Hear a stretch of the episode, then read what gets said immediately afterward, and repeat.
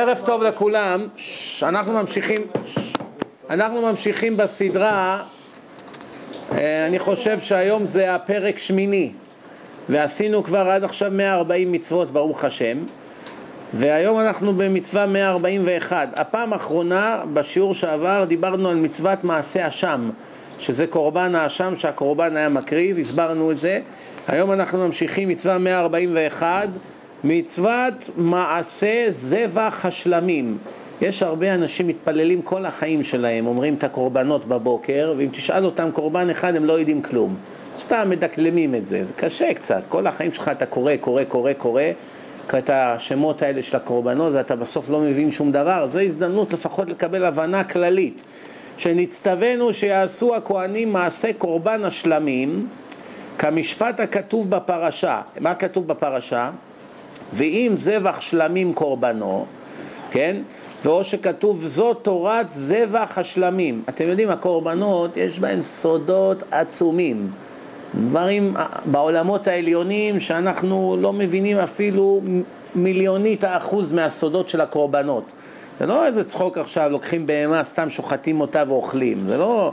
יש כאן סודות, קודם כל שיש גלגולים כאן, אתם יודעים. כל הקורבנות האלה ששוחטים אותם, זה כל זה זה גלגולים של רשעים. כל מיני אנשים שהתגלגלו בעולם, הלכו לדיסקוטק, הלכו למועדון, חיללו שבת, עשו כל מיני דברים, מגלגלים אותם עכשיו, וזה הסוף שלהם. וככה ששוחטים אותם, והבהמה מפרפרת, והבן אדם שעכשיו מביא את הבהמה, הוא מקבל חלחלה בכל הגוף, הוא מקבל שבץ, זה פחד מוות, מה אתה חושב? אתה רואה, ראיתם פעם שחיטה של בהמה, איך זה?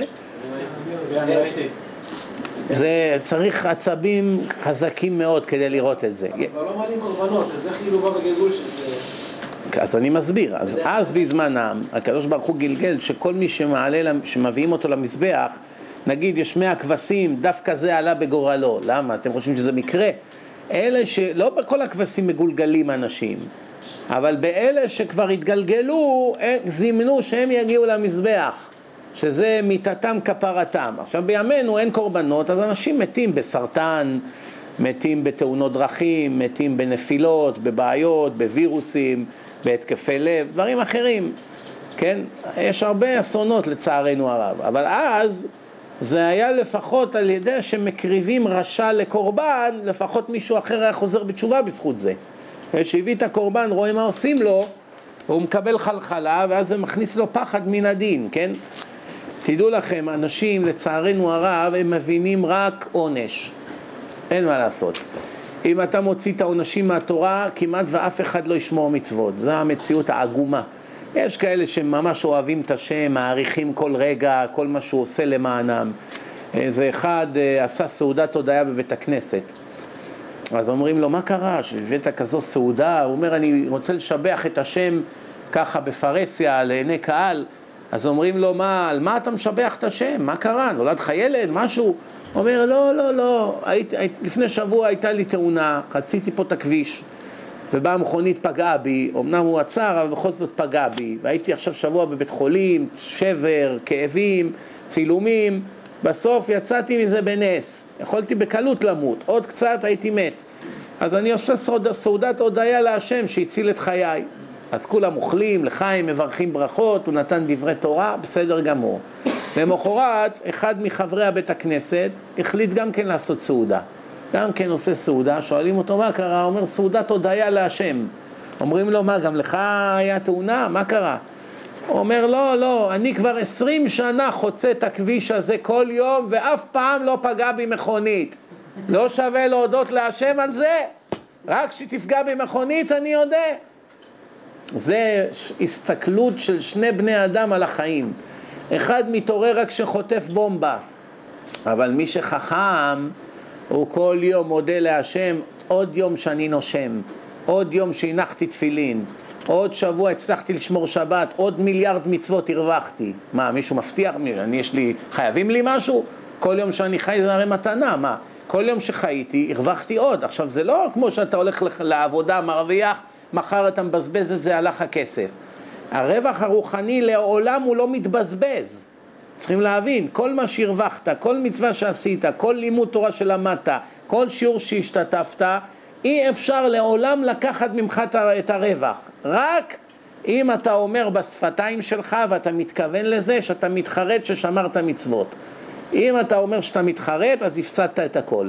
אבל כל עוד לא התחרטת, אתה עושה עבירות, אבל על המצוות אי אפשר לעולם לקחת את זה ממך. זה, זה דבר שיניב לך הנאה רוחנית לנצח נצחים. פלא פלאים. אלא אם כן חס וחלילה תמות מחלל שבת, לא תחזור בתשובה, אז אין לך חלק לעולם הבא. אין איפה לשלם לך, אי אפשר. אז מה עושים? משלמים לך בעולם הזה. או שלך, או של הילדים שלך, את, ה, את ה, מה שהיית צריך לקבל לנצח, אתה מקבל באופן זמני פה. למה זה נהפך לזמני? בגלל שזה מה שאתה רצית. אתה רצית עולם הזה, לא רצית עולם הבא. נתנו לך עולם הזה, עולם הבא, הלכת על העולם הזה, תקבל שכר בעולם הזה. רצית עולם הבא, תקבל שכר בעולם הנצח. שם זה נצח, גם השכר זה נצח. אתה רוצה עולם הזה, רוצה בחורות, רוצה חוף הים, רוצה אני יודע מה, עבירות, רוצה כדורגל, רוצה סמים, רוצה ש... דיסקוטקים, זה מה שאתה רוצה, זה ההנאה שייתנו לך, זה ההנאה בשבילך, בבקשה. אם אדם עכשיו בא, נגיד אדם מצא את הארנק של המלך, ואומרים לו, לאדם הזה, המלך רוצה לתת לך פרס, והוא אומר למלך, תביא לי אה, כוס קוקה קולה. המלך אומר לו, אני רוצה לתת לך פרס רציני, מה כוס קוקה קולה? אומר לו, זה ההנאה שלי, מה? אתה אומר לי איך ליהנות? אני רוצה ליהנות, תביא לי כוס קוקה קולה, מצידי תביא לי צואה לאכול, אני נהנה. אז המלך אומר, אוקיי, זה מה שבחרת, זה מה שתקבל. אני לא חייב לך יותר, ואתה ביקשת את מה שביקשת, קיבלת מה שקיבלת. הבנתם? אתה רצית עולם זמני, עולם של אשליות, של דמיונות, של תענוגות מדומים. זה בשבילך הנאה, אתה מוותר על ההנאה ממני תמורת הנאה כזאת טיפשית, תקבל את זה. תהנה, חוץ מזה, דרך אגב, אני בכלל טוען, ובכלל אין בזה ספק שזה האמת, שאף אחד באמת לא נהנה פה. כי הנאה שהיא חמש דקות והיא הולכת, זה, זה יותר גרוע מאשר לא לקבל כלום. כשאתה בא לבן אדם רעב, נותן לו ביס מסטייק, ולוקח לו את הסטייק, זה פרס או עונש? עונש, נכון?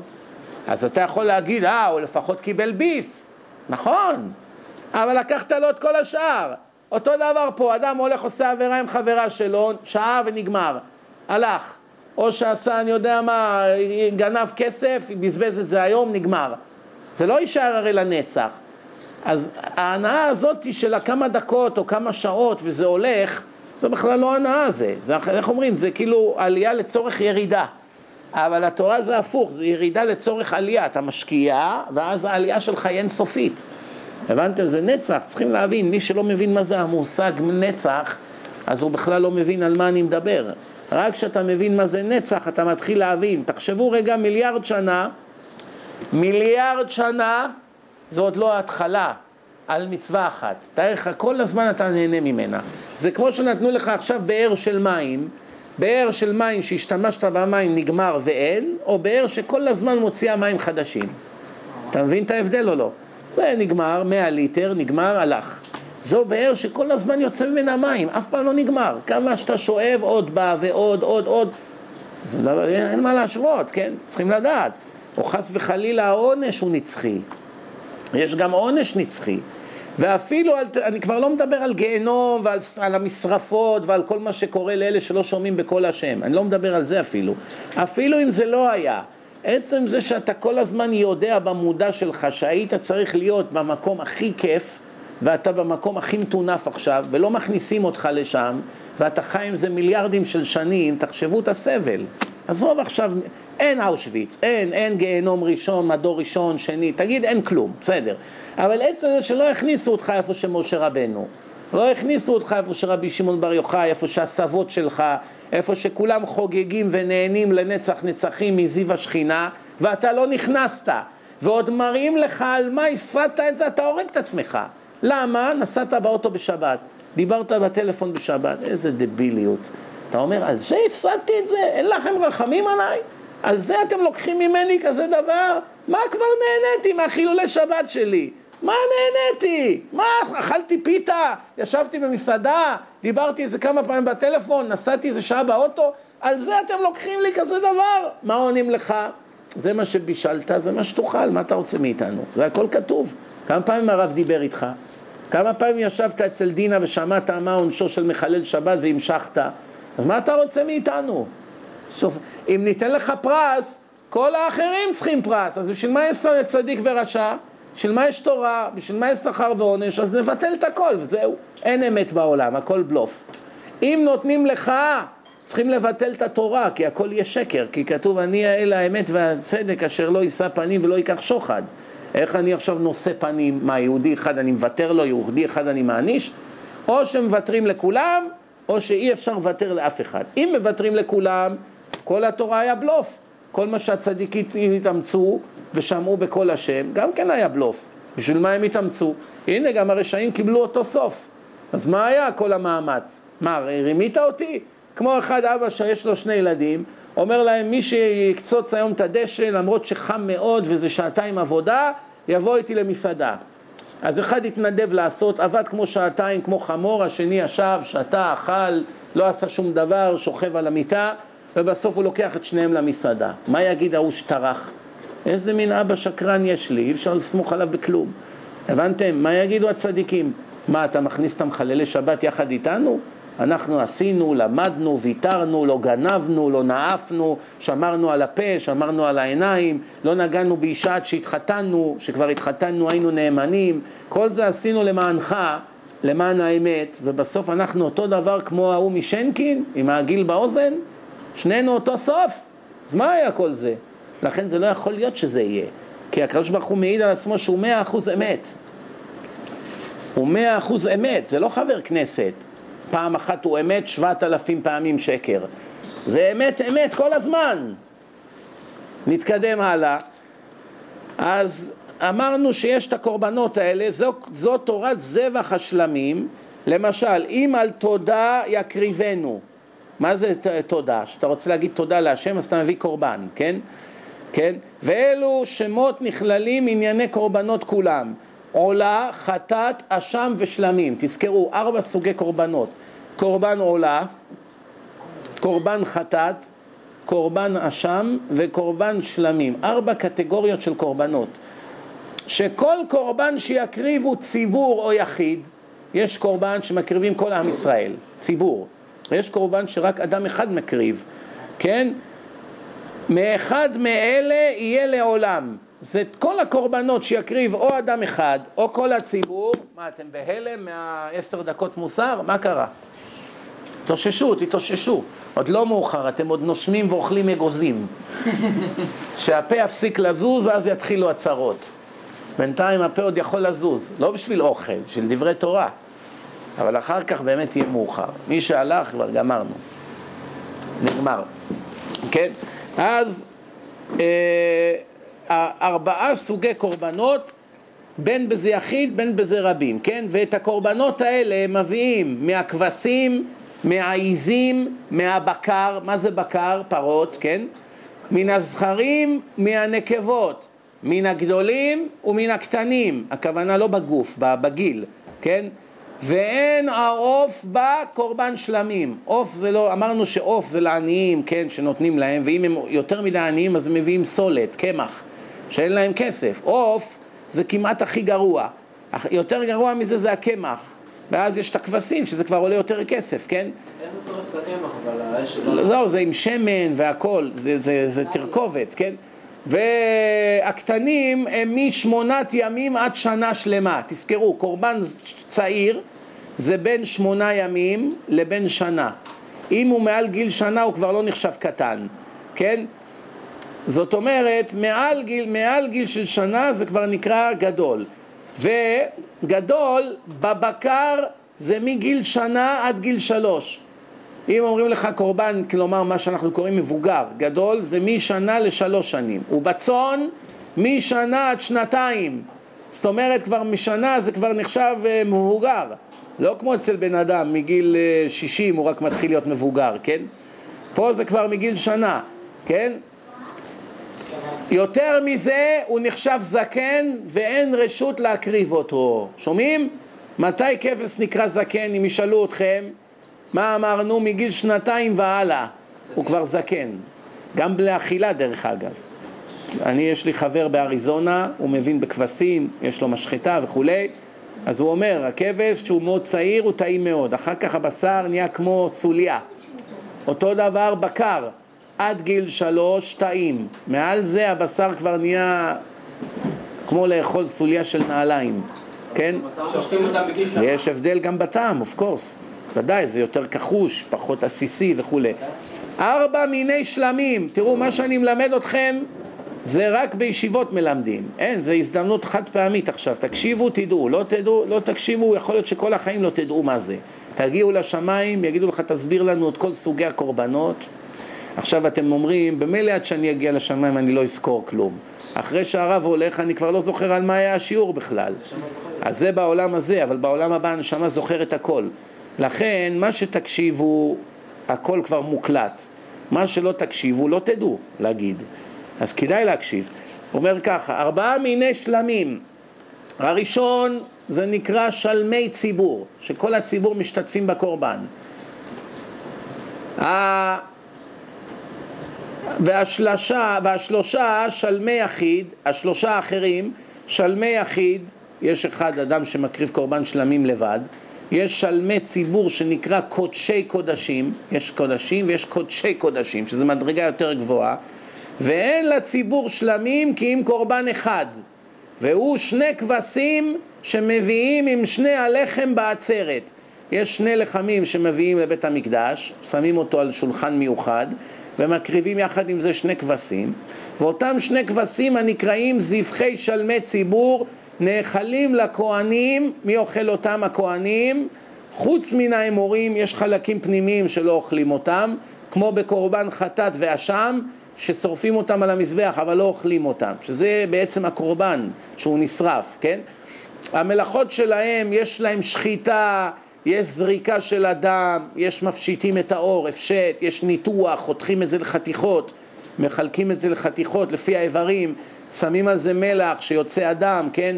וההקטרה של האמורים, את החלקים הפנימיים, שזה, מי שרואה את זה מקיא, איך שזה נראה, כל החלקים הפנימיים, הלב, הקיבה. שוחט שוחט את זה. גם היום ששוחטים איזה מה אתה חושב שנותנים לך את החלקים הפנימיים? אתה יודע כמה לכלוך מנקים מה, מהבטן של הפרה ושל הכבשים עד שזה מגיע ל, ל, לחנות? אתם פעם ראיתם שפותחים את הבטן כמה טונות של לכלוך יש בפנים? כל הצואה, כל השתן, כל הגידים, חוטים, ורידים, נורא ואיום. אתה... שי, זה מגעיל, ראיתי את זה בסרט. בסרט ראיתי איך עושים את זה, כן. כל החלקים שאסור לאכול מתי שאתה מקריב את הכבשה, נו. ביום יום, כאילו, אם אתה רק שוחט בשביל אוכל, זה כשר? תלוי, יש חלקים שלא אוכלים. למשל, זה לא שזה לא כשר, זה כשר, אבל לא מומלץ לאכול את זה. למשל מוח, לבבות, אה. כאלה חלקים, מבחינה, מבחינה קבליסטית זה לא טוב לאכול את זה. כבד למשל. כבד זה בעיה כי כל הנפש של הבהמה זה שם. אז אם צולעים את זה חזק על האש עד שכל הדם יוצא מזה וזה מתייבש, אז אפשר לאכול את זה, כי כבר אין שם דם. הרי מה זה כבד? למה קוראים לכבד כבד? זה איבר הכי קטן והכי כבד בגוף, מבחינת הגודל שלו, כי הוא ספוג בדם. כולו ספוג. למשל, קח שטיח ששוקל עשרה קילו, תציף אותו במים, הוא שוקל ארבעים קילו. זה אותו שטיח, עכשיו מנסים להרים אותו, לא יכולים, כי הוא ספוג במים. הכבד הוא ספוג בדם. אבל אחרי ששורפים את הכל, אז כל הדם מתאדה, כן? זה מה ששורפים. אז הכבד נהיה יבש מבפנים, אין יותר את הנפש של הבהמה, כן? וכבד למשל, כמה מלח שתשים, אתה לא יכול להוציא את כל הדם. שאר האיברים, אתה שם מלח, אתה מוציא את הדם. אבל כבד חייבים לשרוף. אם לא, אי אפשר לאכול כבד, אלא אם כן שרפו אותו. צריך להניח אותו לפני ששמת לו בברבקיו? אז, אז אם שורפים אותו, כבר לא צריכים למלוח אותו, בגלל שהאש כבר מוציאה את הכל. כן, שאר האיברים, למשל, כל האיברים האחרים, אחרי ששוחטים בהמה, שמים מלח תוך 72 שעות. אם לא שחטת תוך 72 שעות, אם לא המלחת תוך 72 שעות, כבר אי אפשר למלוח יותר. זה לא יעזור, כי הדם נספג באיברים. לכן, מה קורה עם הבהמה? שחטת אותה, יצא גלת כשר, הפרה. יש לך כאן בשר בעשרת אלפים דולר. לא הספקת למלוח את זה, היית עסוק, קראו לך, הבשר נשאר ככה במקרר. מה עכשיו עושים? הלך האוכל או מה? צלע אותו, לא? חייבים לצלות אותו. עכשיו הדרך היחידה לאכול את זה, לצלות את זה על האש ישיר, לא במחבת, ישר על האש. אז האש יכולה להוציא את הדם מתוך האיברים, אבל מלח הוא רק יכול להוציא את הדם שהוא על פני האיברים, אבל לא ספוג בפנים. אם זה ספוג בפנים, הלך. טוב, נתקדם הלאה. יש שלושה מינים של שלמי יחיד, כן? ואחד זה קורבן שלמים הבא בלא לחם עמו, שמביאים את זה בלי לחם, ויש שלמי חגיגה ושמחה, כן, של קורבן חגיגה ושמחות וכולי וכולי, זה שלמים של יחיד. והשני, שלמים הבאים עם הלחם הידוע, מה שאמרתי לכם עם הלחמים, והוא הבא בנדר או בנדבה, שאדם נדר לבית המקדש אז הוא מביא את זה, או שהוא נותן נדבה אז הוא מביא את זה. זה נקרא שלמי תודה, זה כמו תשלום. למדע שם נולדה, נולדה לו בת, הוא נודר נדר להביא מתנה לבית המקדש, זה נקרא שלמים, כן? והלחם הבא עמו נקרא לחם התודה, לחם תודה, שמביאים את זה ביחד עם לחם, והלחם הזה זה כמו תודה שנותנים לבית המקדש. והמין השלישי זה קורבן שלמים שמקריב הנזיר. מה זה נזיר? אחד שהתנזר, כן? מתנזר מיין, מצימוקים, מכל מיני דברים של פרי הגפן. כן, בימינו זה לא נהוג, אבל בזמנם זה היה נהוג שאדם מתנוזר, מתנזר, עושה נדר על עצמו שהוא לא ייהנה מזה, כן? ואז הנזיר הזה שגמר את ימי הנזירות שלו, שומעים? שגמר את ימי הנזירות הוא מביא קורבן, קורבן עם לחם. זה נקרא אל נזיר, איל, איל שזה סוג של כבש. כן, עכשיו תראו, תשמעו טוב. למה עושים את זה? מה זה טוב? יש לזה כמה סיבות. הגמרא מביאה שהיה אחד שהיה לו שיער ארוך, הוא היה יפה, הוא בא למים וראה שהוא נאה וקפץ עליו היצר הרע, אז הוא עשה לעצמו כל מיני גדרים, גילח את ראשו וכל מיני דברים, וזה כביכול, כתוב שהרואה סוטה בקלקולה, התנזר מן היין, כי מה גרם לבחורה לעשות עבירות? היין שהיא שותה. היום רוב העבירות מתחילות בדיסקוטק שקונים לבחורה רד ווין. מזה זה מתחיל. כל הסוטים למיניהם שרוצים לעשות עבירות, מה הם עושים? קודם כל מביאים אלכוהול, וזה מה שאומרים, פותח את הדלת לגהני גיהנום. מזה זה מתחיל. אז, אז אומרים, אומרת לך התורה, אחד שראה אישה בקלקולה, איזו אישה נשואה שהלכה והשתכרה והלכה עם איזה איש אחר, אז עכשיו, מה גרם לה לאבד את הכל? שהכל המשפחה מתפרקת? היין. לכן הוא מתנזר מן היין. יש בזה עניינים, זה לא עכשיו העניין פה, רק להסביר לכם באופן כללי מה זה הקורבנות האלה. טוב, נתקדם הלאה.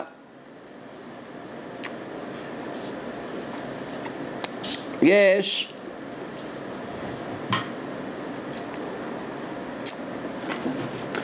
קורבן, יש מצווה 142 שלא להותיר מבשר קורבן התודה. אם כבר הבאת קורבן תודה לבית המקדש, אסור להשאיר ממנו כלום עד הבוקר. זאת אומרת, הבאת אותו היום, עד מחר בבוקר, כבר הכל חייב להיגמר. ולומדים מזה לכל שאר הקודשים. כל קורבן קודשים שהבאת, כן? לא משאירים ממנו, אם נשאר חייבים לשרוף את זה. לא משאירים מזה, כן? לא, אוכלים, אוכלים, אמרנו מה שעושים, אבל אחרי שנשאר ואין מה לעשות בזה, אתה לא משאיר את זה, אתה מאבד את זה מן העולם. מצווה 143, מצוות שריפת נותר הקודשים. זאת אומרת, לא רק שאסור להשאיר, אמרנו, פעם אחת כתוב שאסור להשאיר, פעם שנייה כתוב שמה שנשאר צריכים לשרוף. בעצם שניהם זה אותו דבר, אבל אתה רואה שמחשיבים את זה כשני מצוות מתוך תרי"ג.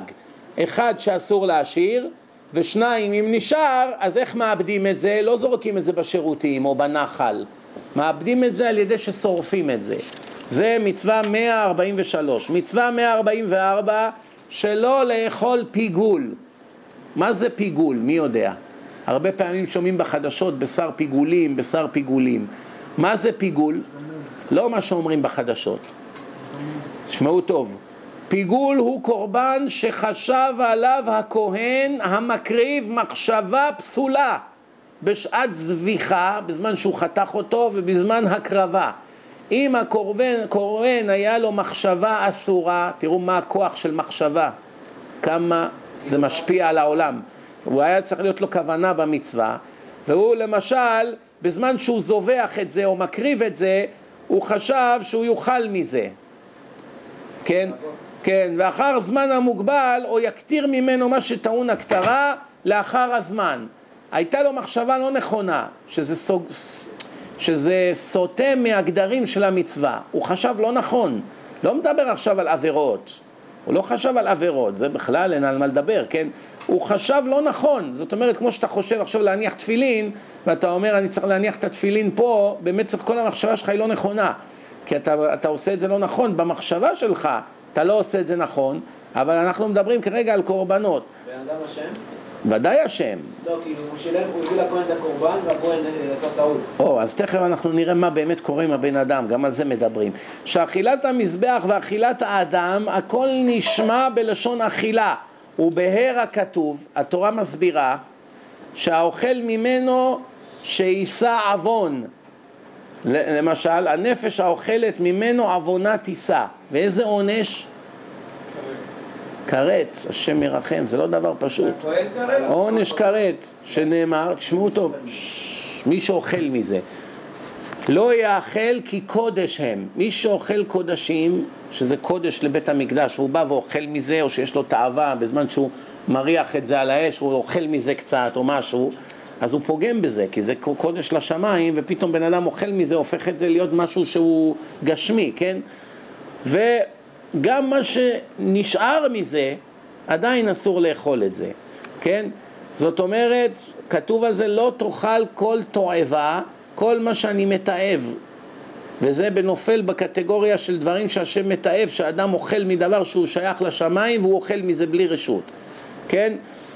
אז זה... אה, עכשיו הוא אומר כאן, משורשי מצווה זו, שומעים? שאמרנו כי ענייני הקורבן להכשר מחשבות בני אדם. שמביאים את הקורבן הזה זה לטהר את המחשבה של האדם ולצייר בנפשם מתוך הפעולה שבין ידם רוע, חטא וטוב דרכי היושר. הם עכשיו צריכים לחשוב כמה רעים מעשיי וכמה טוב להיות צדיק, כמה כדאי לי להיות ישר וצדיק. היות שכל הסיבה לקורבן זה פגם המחשבה, אסור עכשיו בזמן שמקריבים עוד פעם לעשות פגם, אז מה עשית בזה? זה צריך לתקן את המחשבה. לכן, זה מה שהתורה עד כדי כך החמירה בזה, כן? אין חיוב כרת, הכרת אבל, זה רק לאוכל מן הקורבן, כן? אבל החלק ממנו שמתיר הקורבן, החלק שבמילא לא מקריבים, מה שלא מקריבים, אם הוא אכל מזה, לא חייבים עליו כרת, זה כבר פחות חמור. כן? למשל, הוא אוכל כזית, כזית זה 28 גרם, שזה השיעור שלוקח לאדם לצבוע. כל מה שאתה אוכל מעל 28 גרם משביע אותך. פחות מזה אתה עוד יכול להישאר רעב, אבל אתה אוכל מהר משהו תוך 4 דקות, 28 גרם בייגלה, 28 גרם פוטיידו, 28 גרם לחם, כל מה שאכלת 28 גרם, יש לך לכמה דקות אחרי זה אתה שבע. זה נקרא שיעור שביעה. אז אם הוא אכל כזית מן אדם, מהקורבן שנתפגל, למשל, אין חייב עליו כרת משום פיגול, כי במילא לא מקריבים את הדם הזה. שהרם זה, זה השאריות, כן? אבל משהו שמקריבים, חייב עליו כרת, לא עלינו. טוב, נתקדם הלאה.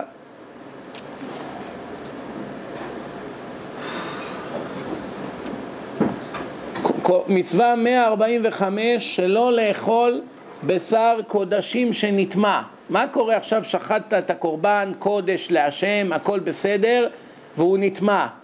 למשל, נגע בו מישהו טמא, או שזה נגע בדבר טמא, כן? או שאדם טמא נגע בו, שאסור לאכול בשר טהור שנטמע, כן? למשל,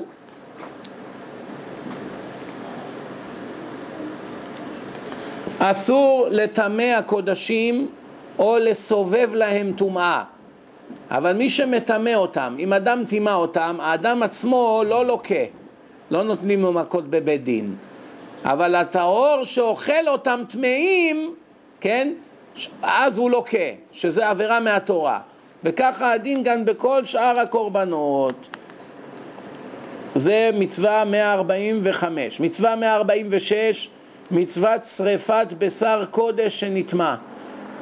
כמו שאמרנו, קודשים שנטמעו, מה קרה עכשיו בטעות מישהו טימא את הקורבן? הכל הכנת, הוא נהיה טמא. מה עושים עם זה עכשיו? נותנים לכלבים? אי אפשר, כי זה קודש לשמיים. פגמת בזה, חייבים לשרוף את זה. שנאמר, והבשר אשר ייגע בכל טמא לא יאכל, באש יישרף. דבר טמא נגע בבשר, כל הבשר נטמע. מכאן אתם רואים מה הכוח של הרוחניות בעולם. לא מדובר פה עכשיו מישהו נגע בזה עם ידיים מלוכלכות, זה לא בעיה, אפשר לשטוף.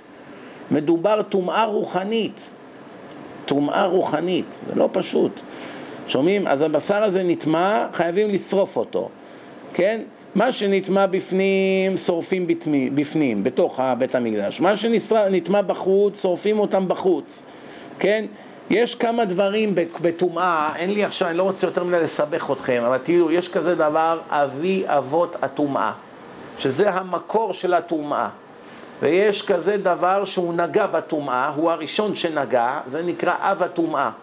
והוא העביר את הטומאה ממנו למישהו אחר, שומע, אז יש אבי אבות הטומאה, יש אב הטומאה, יש שני לטומאה. זאת אומרת, הוא כבר, כל אחד מהם יש לו דרגה של מטמא פחות מהקודם. אבי אבות הטומאה הוא יכול לטמא גם במגע, גם על ידי שהוא עומד על משהו. מישהו שקיבל טומאה הוא כבר מטמא פחות.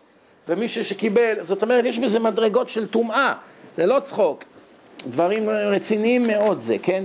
למשל, בחורה, כל עוד היא לא טבלה במקווה, כל החיים שלה יש לה טומאת נידה, שזו טומאה מהחמורות ביותר שיש. בחור חילוני יש לו חברה, כל פעם שהוא נוגע בה, אפילו לא עבירה, רק נוגע לה ביד, כבר הוא מקבל ממנה את הטומאה הכי גרועה שיש, שזה טומאת נידה. שלא לדבר עכשיו אם הם עושים עבירות ביחד, אז שניהם נחרטים מנצח נצחים, ונחרטו הנפשות האלה, ככה כתוב, גם הוא וגם היא. ברגע שהוא רק, אפילו הוא התחרט באמצע ולא גמרו את העבירה, עצם זה שהוא רק התחיל, שניהם נחרטים. קשה מאוד לתקן את איסורי כרת. הדרך היחידה זה לסבול. אחרי שעושים תשובה ויום כיפור ומפסידים כסף והכול, חייבים לקבל איסורים. אה, שניהם חייבים לקבל. לא, הוא יכול לחזור בעצמו והיא בעצמה, או שניהם ביחד. זה טומאה אחרת, זה עוד... לא, זה, מה יש פה להקפיד? שניהם עברו עבירה ביחד, לא ואחד החליט לתקן את העבירה ולחזור בתשובה, רק מה? כמה שהוא עשה יותר עבירות הוא צריך לסבול יותר. ואם רק נגעת בה, איך אתה עושה את זה? אם נגעת בה, כל מה שאתה צריך זה לטבול במקווה ואתה נתער מהטומאה הזאת. ואז אתה צריך לעשות תשובה, אבל לא צריכים ייסורים. כי רק לגעת באישה נידה זה לא איסור כרת. לגעת באשתך או בבחורה שהיא נידה זה לא איסור כרת. אבל לקיים איתה יחסי מין, איך שהיה התחלה, השנייה הראשונה של ההתחלה, כבר שניכם נחרטים. אפילו לא הגיעו לסיפוק, לא הגיע, התחרטו, או סליחה, אני מצטער, too late. איבדת את החלק שלך לעולם הבא, לא אתה ולא היא, אתם גמורים. אלא אם כן תזכו לחזור בתשובה לפני שמטתם. אבל אמרתי לכם, אי אפשר לחזור על זה בתשובה עד שלא מקבלים טונות של ייסורים. סבל, מחלות, סרטן, בעיות, כאבי גב, הפסדי כסף, צרות עם הילדים, בתי סוהר, מעצרים, כל יום traffic. כמה שאתה נהנה חמש דקות, חמש אלף שעות תסבול על זה. עוד חמש דקות, עוד חמש אלף שעות. ככה זה עובד. אתם תחליטו אם זה משתלם או לא. איזה גויה אין לה טומאת נידה? גויה זה עוד יותר גרוע, היא קשורה אליך בעולם הבא לנצח. זה בושה לנצח. מאיזה גיל זה מגיל בר מצווה והלאה. הלאה. שלא לאכול, מצווה 147, שלא לאכול חלב. יש חלק בבהמה שנקרא חלב. כן? החלב הזה אסור לאכול אותו. מי שאוכל את החלב זה גם כן איסור כרת. למרות שבעצם, מה יש בזה? big deal. אתה אוכל סטייק זה הרבה יותר טעים מהחלב. רואים שלא רק דברים שמסבים לחוטא הנאה, יש עליהם עונשים קלים. יש דברים שאנחנו לא יכולים להבין. בן אדם אכל חלב, גם הוא לא נהנה מזה, וגם הוא מקבל איסור כרת. או שאפילו אדם אכל לחם בפסח, כבר איזה הנאה היה לו, הרי אם הוא היה אוכל מצה זה כמעט אותו דבר. יש כאלה אדרבה, אני מכיר חילונים שאוהבים מצה יותר מלחם. אבל עכשיו היה לו לחם, הוא בא לסופרמרקט מתוך הרגל, קנה פיתה ואכל. הרי אם הוא היה אוכל מצה, הוא לא היה חוטא.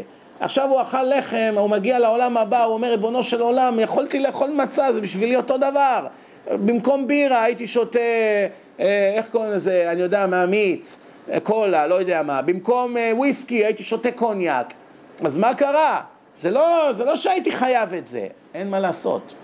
זה לא רק תלוי בהנאות שלך, כן? זה, צריכים להבין את זה, שלא לטעות פה. אז איסור לאכול חלב. יש, אז אמרנו, חלב שעל הקרב, יש חלב, החלב הוא יושב על חלק בתוך הבהמה שנקרא הקרב והכליות, איפה שהכליות, כן? והחלב הזה, מי שאוכל אותו, אז הוא חייב איסור כרת.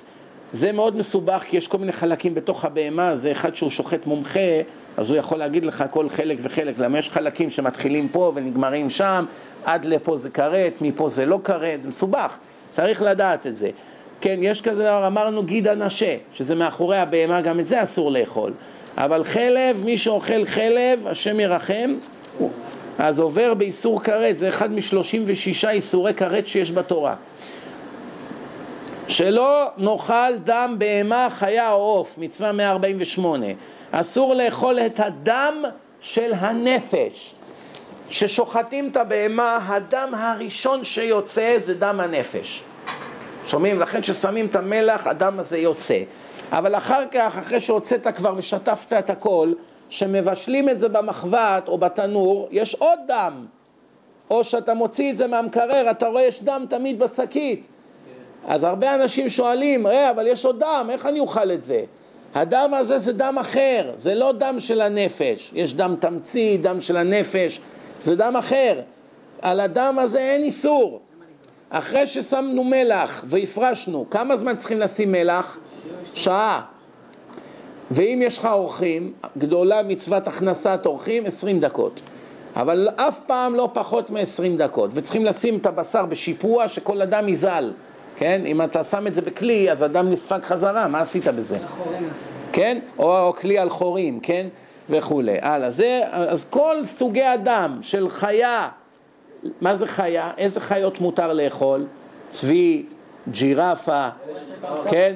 אה, bison, איך קוראים לזה? בופלו, כל אלה נקראים חיות, כן? לא, בעצם בופלה זה בהמה. בופלו, שור, פרה, כבשים זה בהמות, אבל צבי זה חיה. צבי זה כשר, מוכרים במנהטן צבי, 300 דולר לסטייק. גם במונסי יש צבי. כן, יש מסעדה ב Upper West Side, אני דווקא מכיר את הבעל הבית של המסעדה הזאת, קירשנבאום קוראים לו. זה, אני אף פעם לא אכלתי צבי, לא יצא לי אף פעם לאכול. אני אין לי כזאת תאווה לשלם 300 דולר לאכול סטייק, וגם אם מישהו היה מזמין אותי, לא היה לי לב לגרום לו לבזבז. פעם אחד נתן לי בקבוק יין, אומר לי כך, אבל תהנה ממנו, זה אלף דולר בקבוק. על המקום החזרתי לו.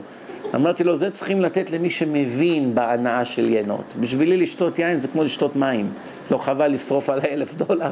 תן לי אלף דולר לדיסקים, עדיף לי. נחזיר עוד 200 איש בתשובה, במקום הבקבוק הטיפשי הזה. 30 בקבוקים עומד לו במזנון, אלף דולר כל בקבוק. שומעים? זה מה שמראה אדם חכם לבין אדם טיפש. אדם חכם, אחד הדברים שלו, שהוא יודע איפה להשקיע את הכסף שלו. אדם טיפש משקיע את הכסף שלו רק על שטויות. רק על שטויות, תאוות, נשים, כדורגל, אלכוהול, הימורים, עוד יאכטה, עוד אופנוע, רק על שטויות. אדם חכם מכין לעצמו את עולם הנצח. דברים שיביאו לו רווחים לנצח, לא לעשר שנים. זה ההבדל בין חכם לטיפש. הלאה. אז אסור לאכול את הדם של חיה, בהמה ועוף, כן? מה עם דגים? אין בעיה דגים. דגים לא צריכים שחיטה בכלל, כן? לא, מה זה, מה עם חגבים? יש חגבים, מה שאנחנו... יש חגבים שהם כשרים. אנחנו, היהודים הרגילים, לא יודעים להבדיל בין חגב כשר לחגב שאינו כשר, אבל התימנים, שבתימן במילא בקושי היה מה לאכול כל השנים, היה שם עוני גדול, אם תשימו לב לאוכל של התימנים, הכל קמח ומים. כל המאכלים שלהם, ג'חנון, קמח ומים, אה, מלאווח, קמח ומים, פתות, קמח ומים, הכל. חוץ ממרק תימני, שלפעמים יש בזה עצם או, או קצת בשר, שום דבר אין בו ממש הרבה בשרים וכאלו ודגים, זה הכל מתבסס על קמח ומים בגלל שהיה עוני, לא היה אפשר להרשות לעצמך, כן? אבל היו אוכלים חגבים, היה מכות הרבה, הרי זה מדבר שם, פתאום באים לך מיליון הרבה, היו תופסים את זה עם רשתות, שוטפים את זה, מטגנים את זה במחבת עם קצת שמן ואוכלים את זה, ככה עם השני האלה פה בראש, אוכלים את זה. והם טוענים שזה טעם של צ'יפס. כן? כשר. אז הם אומרים, הם מסתכלים על הבטן, על כל אחד ואחד, יש סימנים בבטן, הם יודעים. עכשיו, איך הם יודעים? זה נקרא מסורה. זה עבר מאב לבן. אלפיים שנה אב האכיל את בנו והבן ידע שזה כשר זה והוא לימד את הבן שלו ולימד. באירופה אף אחד לא אכל את זה, היו עשירים, למה לאכול חגבים? כן? בכל מקום אחר בעולם, בפרס, בעיראק, יהודים היה להם כסף לאכול בשר, דגים, אז לא היו צריכים את זה, לכן זה נשכח. כיוון שלא אכלו את זה אלפיים שנה, לא יודעים. לא יודעים. אותו דבר ג'ירפה. ג'ירפה היא כשרה, אבל כיוון שזה מאוד מסובך לשחוט אותה, צריך לעמוד על סולם, ומה, היא עכשיו, היא, היא הרי בורחת, אתה תיפול מהסולם, זה מסובך. עכשיו אתה צריך להפיל אותה על הרצפה והיא פתאום מרימה את הראש, מאוד מסובך. אז כיוון שראו שזה מסובך מאוד לשחוט ג'ירפות, וגם כן קשה לתפוס אותן, הן כאלה גדולות ורצות, לך עכשיו לאפריקה, תתפוס ג'ירפה, להביא אותה, לשחוט אותה. אז עכשיו במשך השנים איבדנו את המסורה, את המסורת, לא יודעים איפה לשחוט. לא יודעים איזה חלק בגרון צריכים לשחוט. שאר החיות יודעים, בין, בין חוליה לחוליה, הרי זה חוליות כאן. אז יודעים בדיוק איפה לשחוט עם הסכין. אבל ג'ירפה כבר איבדנו את המסורה, הבנתם? לכן לא יודעים, זה לא שזה לא כשר, זה כשר, אבל לא יודעים. כל דבר שאין עליו מסורה, איך אומרים, הוא בינתיים בהולד עד שיבוא משיח. אפשר לדעת, יש לך כל מיני מחלות. אין לנו מסורה, אין לנו. אפילו מה שיודעים באופן תיאורטי, כיוון שזה לא נעשה מעשית, לא יודעים. יש כל מיני דברים בזמן התורה שהיום הם לא קיימים בעולם. אם פתאום עכשיו יגלו את זה, זה לא יעזור לנו. כי כבר אין לנו, אנחנו לא יודעים. זה... מצות, איך יודעים איך לאפות? אני איך יודע לאפות מצות? ראיתי את אבא שלי לפני שנה אופה. הוא איך יודע? הוא ראה את האבא שלו אופה. אבא שלו איך ידע? ראה את אבא שלו. כולם אפו כל השנים מצות, יודעים. שחיטה, כל דבר ששחטו, כולם יודעים איך שוחטים עוף, איך שמים מלח, כולם לומדים מכולם. דבר שפתאום נעלם להרבה שנים, נקטע. זהו זה, איבדנו את הידע, אין ניסיון. מה עם התכלת שכאילו מצאו אותו? אותו דבר ניסוי, אה, אותו דבר ניתוחים. בזמן דוד המלך עשו ניתוחים לשאיבת שומן. עשו ניתוחים, היו חוקקים ברגליים של החיילים והחיילים לא היו סובלים, הולכים רצים יחפים על קוצים, על אש ולא מרגישים שום כאבים. זה היה מנטרל את כל מערכת עצבים בכפות הרגליים.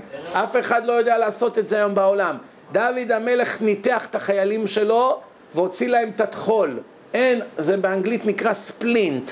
אין אף רופא בעולם היום שיודע לעשות את הניתוח הזה בלי להרוג את החולה. אבל בזמנו, שלושת אלפים שנה, לפני שלושת אלפים שנה, הוציאו את הספלינט. למה הוא היה צריך להוציא להם את הטחול? בגלל שמי שמוציאים לו את הטחול יכול לרוץ בלי להתעייף. אין קוצר נשימה, אין עייפות, אין כלום. כן, אז זה חלק מהמערכת שהטחול מעייף את האדם. ברגע שאתה מוציא את זה, הבן אדם יכול לרוץ ולרוץ ולרוץ, יש לו סיבולת, אין לו מגבלות. עד שמת מסתמה.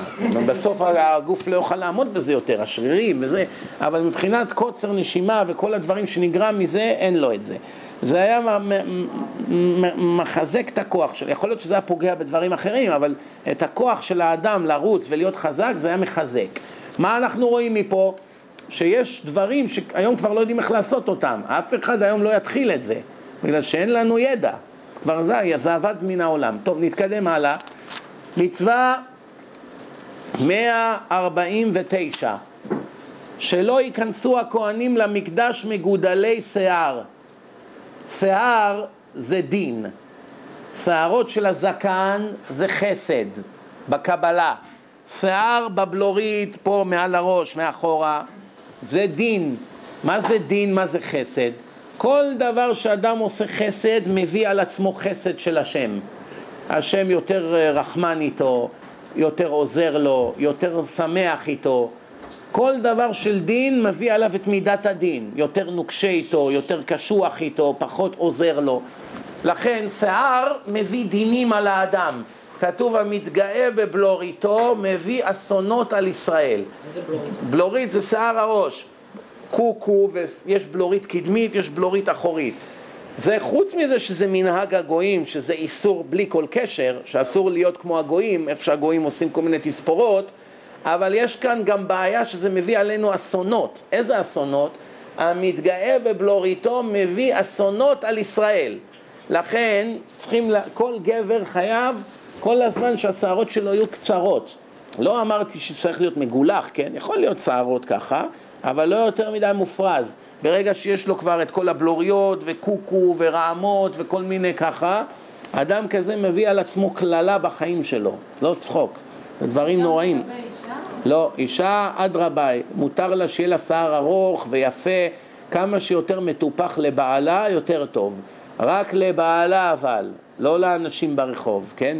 לא כמו שהיום הולכת לסופרמרקט, מתאפרת שעה בשביל הגויים שמנקים שם את הרצפה, אבל כשבעלה בא הביתה, ייקח שמאטע כזה, איזה סחבה על הראש, אין לה עכשיו מצב רוח להתייפות. אבל פתאום היא שכחה איזה משהו מהסופרמרקט, רצה מהר לכלי איפור, מתלבשת והולכת לסופר, כן? הכל הפוך היום. הלאה. אז הכהנים, עכשיו כהן שגדל לו שיער, נגיד היה בבית חולים עכשיו, היה מאושפז חודשיים, גדל לו שערות. הוא רוצה עכשיו להיכנס למשמרת שלו ביום שהוא יצא מהבית חולים, הוא לא יכול, הוא חייב קודם כל להסתפר, כן?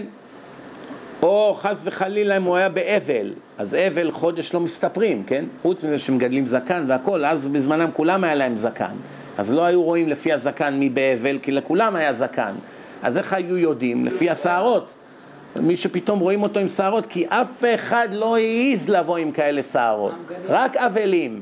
זה היה סימן, כל מי שרואים אותו עם שערות מיד יודעים שמת לו מישהו. נכון? היום כל אחד מגדל כל מיני תספורות מוזרות, כי מושפעים מאוד מהגויים ומה שרואים בטלוויזיה ובעיתונים, או באינטרנט, כן, בימינו. אבל אז מי שהיה לו שערות ידעו זה אבל, לא צריכים לשאול בכלל. אין סיכוי שהוא יגדל מעצמו ככה שערות, כן? זה דבר מגונה מאוד. לכן התורה אמרה שנאמר, כן? ראשיכם אל תפרעו. איך פורעים שיער? ככה מבלבלים אותו, אבל אם אין כלום, הראש שלך ככה מגולח, אז איך תפרע את השיער? שיער רק כשהוא ארוך אפשר לפרוע אותו, לבלבל אותו, אבל כל עוד הוא קצר אי אפשר לפרוע אותו. ויחזקאל הנביא אמר, ופרע לא ישלחו. פרע, פרוע, כל המילה הזאת היא פרוע, כל פעם שאתם שומעים אדם פרוע, לא הכוונה פרוע בבגדים שלו, שלומפר, לא. פרוע הכוונה שערו פרוע, מלשון פרא אדם. שומעים? כמה שזה מגונה. כן? אל תגדלו פרע, כן? והשם אה, ציווהו שיסתפר לפני שהוא נכנס לשרת בקודש. אז זה מצווה 149 היא נוהגת בזכרי כהונה, כל הזכרים, כן? מה קורה אם אדם נכנס בכל זאת, לא שמו לב, נכנס עם שיער ארוך לתוך בית המקדש אחרי שעבר שלושים יום בלי להסתפר. מכאן רואים שחייבים כל שלושים יום מקסימום להסתפר. התורה אומרת הכל, תראו, על כל דבר יש תשובה. כמה זמן תוך שלושים יום חייבים להסתפר? שנאמר, אחר שגידל שערו שלושים יום, ועבד שם חייב מיתה בידי שמיים, חייב למות, אבל לא מוציאים אותו להורג בבית דין, משאירים את זה לקדוש ברוך הוא. שנאמר, כהן שנכנס לבית המקדש אחרי שלא הסתפר בשלושים יום האחרונים, שנאמר, ראשיכם אל תפרעו ולא תמותו. זאת אומרת, אם השיער שלכם יהיה פרוע, תמותו. אז אם השיער שלך מסתפר קצר וייקח יותר משלושים יום, בסדר? כן. אם, אם זה לא גדל, אז, אז אפשר, איך יודעים שלא הסתפרת? כן, אבל השיער גודל מילימטר ביום, זה אצל כולם, זה אותו דבר. מילימטר ביום. לכן, אחרי חודש, כמה זה? 30 מילימטר, ככה, 3 סנטימטר, זהו, זה האורך, ככה. 3 סנטימטר זה כבר יותר מדי ארוך, כן? אז זה רק כדי להביא. היום, תראה, אני, אני אתן לכם דוגמה, היום תבוא לבני הנוער, תציע לילד תפרן שאין לו דולר בכיס, תציע לו 100 דולר מזומן שיסתפר, הוא לא מסכים. תציע לו 500 דולר, הוא לא, הוא לא מסכים. זה מראה לך מפה איך הדין יושב על האדם, השטן יושב עליו וגומר אותו. לקח אותו לעולם הטומאה. הוא לא הוא לא יכול להתגבר על התאווה הזאת. מצווה 150 שלא ייכנסו הכהנים למקדש קרועי בגדים. אם יש חור או קרע בבגדים, אסור להם להיכנס, שנאמר ובגדיכם לא תפרומו. פירוש אל תקראו בגדיכם. שומעים? כהן גדול יש לו שני איסורים. פעמיים נאמר שתיזהר עם הבגדים שלך, כן? אבל כהן רגיל חייב שהבגדים שלו לא יהיה בהם שום קרע, לכן צריכים לבדוק את זה לפני. כמה זה נחשב קרע? מעל טפח ומעלה, מעל עשרה סנטימטר קרע. אם חור קטן לא נורא, זה מתבטא לבגד, גם בקושי רואים את זה. אבל אם זה קרע יותר מעשרה סנטימטר, זהו, הבגד הזה הוא כבר דפקט. נכון? אז כהן שקרא, ודאי. כהן בכלל שהוא באבל הוא לא יכול לשרת, כי מי שהוא בעצב הוא לא יכול לשרת בקודש.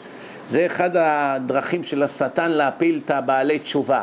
כשהם עושים עבירה, אז השטן מכניס להם בלב דיכאון. ובגלל הדיכאון, לא רק שהם לא מצליחים עכשיו לחזור בתשובה, הם שוקים עוד יותר. אז יוצא שהעצבות שנופלת על החוטא אחרי שחטא, היא יותר גרועה מהחטא עצמו.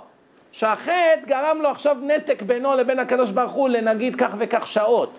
אבל העצבות הזאת שנמשכת, היא גורמת שיש נתק בין האדם לקדוש ברוך הוא, כי מי שבעצב הוא לא יכול להתקרב לקדוש ברוך הוא. שאסור להיות עצוב, כל הזמן חייבים להיות בשמחה, כן? מצווה 151 שלא יצאו הכהנים מן המקדש בשעת העבודה. אין כזה דבר הפסקה לעשן סיגריה, או לדבר בטלפון, או לבקר את הילד שלך לכמה דקות ולחזור. בזמן שנכנסת לעבודה, כתוב מפתח אוהל מועד לא תצאו פן תמותו. שימו לב, זה כל הדברים האלה שכתוב עליהם תמותו, סימן שזה עבירות חמורות, למרות שלפעמים זה לא נראה big deal. מה עשיתי? במקום להיות שעה רצוף, יצאתי לדקה. מה קרה? דברים מדהימים. דרך אגב, כל החוקים המוזרים האלה, שאני אומר מוזרים, אני מתכוון מוזרים לבני אדם. רואים מכאן למי שפיקח שהתורה לעולם לא הייתה יכולה להיכתב על ידי אדם, לעולם. כי אף אדם לא היה ממציא כאלה חוקים. מה יוצא לו מזה? הרי יש כאלה אומרים, אה, תורה, מאיפה אתה יודע שזה מהשם? אולי הרבנים המציאו את זה. כתבו, אני יודע מה, ספר היסטוריה, כל מיני טענות טיפשיות. ממה הטענות האלה באות? שהוא לא מכיר את המצוות. אם הוא היה קורא פעם אחת תרי"ג מצוות, הוא היה רואה 80% מהמצוות הם נגד השכל. אז איזה אדם יכתוב כזאת תורה? מה יוצא לו מזה? כסף? הפוך, רק ישנאו אותו. רק מפסידים כסף, עובדים קשה ולא מקבלים כלום לכאורה בעולם הזה. מה יצא לנו מכל זה? להתלבש, בגדים מאוחדים, אסור לצאת, תיזהר, חמץ, בהמות, אלפים של דולרים, כל אחד צריך להקריב קורבנות. מה יוצא לנו מזה? מה הבן אדם הרוויח מזה? מילא הוא אמר, תנו לי עשרה אחוז מהכסף שלכם, זה בן אדם נוכל יכול להמציא. אה, לא לרצוח, זה מבינים. לא לגנוב, לא מבינים. לא לנעוף, מבינים. זה הכל הגיוני. כן? אבל כל הדברים המוזרים האלה, מה, מה יש בזה? אף אחד לא יכול להבין. מה, על כזה דבר למות? בן אדם יצא רגע מה, מה, מהבית המקדש לשנייה להגיד לאשתו I love you וחזר, על, זה, על כזה דבר מתים? מה יש בזה? איזה אדם ימציא כזה מצווה? תחשבו, אפילו את הראש ותראו, אף אדם לא יכולה לכתוב את זה, רק זה שברא את העולם. כי זה מעל ההבנה שלנו, אין לנו בזה בכלל הבנה, כן? שנאמר, מה עוד? כן? ומפתח אוהל מועד, כן? אז התורה אומרת, מבית המקדש לא יצא ולא יחלל, כי ברגע שאתה יוצא באמצע עבודה קדושה, זאת אומרת, אתה מראה שהעבודה הזאת לא חשובה בעיניך, וזה נהיה חול. יחלל בה מלשון הופך את הקודש לחול. מחלל, הכוונה לוקח דבר קדוש והופך אותו לדבר רגיל. זה מה שנקרא מחלל שבת. לוקח את היום הכי קדוש בעיני השם והופך אותו ליום חול. ולכן על זה יש את העונש הכי חמור בתורה ואין לו חלק לעולם הבא והרי הוא כגוי לכל דבר. אם אתה מסוגל לקחת את המתנה הכי גדולה שנתתי לעם ישראל, אותי ביני וביניכם, ולהתנהג בו כמו בכל שאר ימות השבוע, סימן שאין, אין לך, אני לא קדוש בעיניך. אני סתם בעיניך סתם, פח זבל. זה מה שאני בעיניך. כי אם הייתי חשוב בעיניך, היית רועד שמגיע שבת. כשהייתה יוצאת שבת היית עצוב. וואו, יצאנו מהקודש של החול. ובאמת יש אנשים שמוצא שבת נופל עליהם אות עצב גדול. מאוד עצובים שנגמר השבת. זה מראה שהנשמה שלהם טהורה. אבל אדם שנגמרה שבת והוא לא מרגיש שום דבר, להפך מבסוט שהוא רץ לטלוויזיה ולשטויות, זה מראה שהוא טמא האדם הזה, זה לא אדם טהור, ברור, מה השאלה, כן? אני למשל, לא שאני בא עכשיו חלילה להתרברב על עצמי, אם היית שואל אותי הייתי מסכים שיהיה ארבעה ימים בשבוע שבת. שלוש, ארבעה ימים לשמור שבת רצוף, בלי אש, בלי הכל. מה אכפת לי? מה זה? זה כבר מתרגלים לזה. לא להדליק, לא לנסוע, רגילים לזה. אבל יש כזו שלוות נפש, הלוואי, שהיה ארבעה ימים משבוע, ככה מנוחה, לימודי תורה, לא עבודה, לא שטויות, לא טלפונים, לא כלום. ארבעה ימים רצוף הייתי מוכן לשמור. רק מה, השם רצה יום אחד בשבוע, אבל זה כיף לא... אני למשל, לפעמים שומע אנשים מתלוננים שבאמריקה יש יומיים יום טוב, רצוף. ולפעמים זה מתחבר לשבת, הם בכלל כמעט יוצאים מדעתה. אני אומר, הלוואי שהיה כל החגים ככה. מה זה כיף לא נורמלי, במקום יום אחד נהנים יומיים ואתה מתלונן? רק מה, יש להם כל מיני התמכרויות למיניהם, הוא לא יכול בלי האינטרנט, הוא לא יכול בלי הכדורגל, בלי השטויות שלו, אז הוא רוצה מהר, אבל מי שמרגיש איזה כיף, אני בא, תפילה, חברים, בית הכנסת, לימודים, מנוחה, ארוחות חגיגיות, זמן לאישה ולילדים, מה יכול להיות יותר טוב מזה? מעין עולם הבא. יומיים, שלושה ימים עוד יותר טוב, תענוג לא נורמלי. שלושה ימים של כיף, ותאמינו לי, זה טס כמו טיל. שלושה ימים יום טוב פה באמריקה, כמו יום, כמו שנייה זה עף. פתאום אתה רואה, אה, איך עברו שלושה ימים? לא יאומן. כשנהנים, הזמן עובר מהר. אי אפשר להסביר את זה, זה הנאה בנשמה. לא מדבר עכשיו על הנאות הגוף. זה הנאה בנשמה, אתה נהנה מכל רגע. זה, זה תוספת נשמה שאי אפשר להסביר אותה במילים. עד שלא טועמים, לא יודעים. זה שנאמר, טעמו וראו כי טוב השם. כשאתה תטעם, תתרגל, תבין מה זה. מה זה טוב אמיתי. מי שלא טעם לא יכול להבין בדמיון מה אני מדבר עליו. כמעט סיימנו, יש לנו מצווה 152 שלא להיכנס שטויי יין במקדש וכן לא יורה שטוי. אסור להיכנס שיכור, שתית עכשיו, אתה יודע מה, בחג, שתית קצת יותר מדי, אתה קצת מסובב, אין לך רשות להיכנס לשרת בקודש. שנאמר יין ושחר אל תשת בבואכם, כן? שתה רביעית, מה זה רביעית? 86 גרם, שזה בערך חצי כוס. שתה במכה רביעית של שחר, אף על פי שהיין שלנו הוא לא כל כך חזק בימינו, זה עשרה, חמש עשרה אחוז, בזמנם זה היה מעל חמישים אחוז. אתה שותה את זה, זה כמו לשתות חצי כוס וויסקי בשנייה. זה מיד תופס לך את הראש, ואז אתה כבר מתחיל ככה להיות מסובב. אז התורה אומרת, זה, הגמרא שואלת יין, מים שיכר רגיל, וויסקי, קוניה, כל שאר הדברים. התלמוד לומר יין ושחר. למה נאמר יין ושחר? הרי גם ביין יש שחר. שחר זה אלכוהול, כן? אז יש ביין אלכוהול, אז למה התורה אמרה יין ושחר?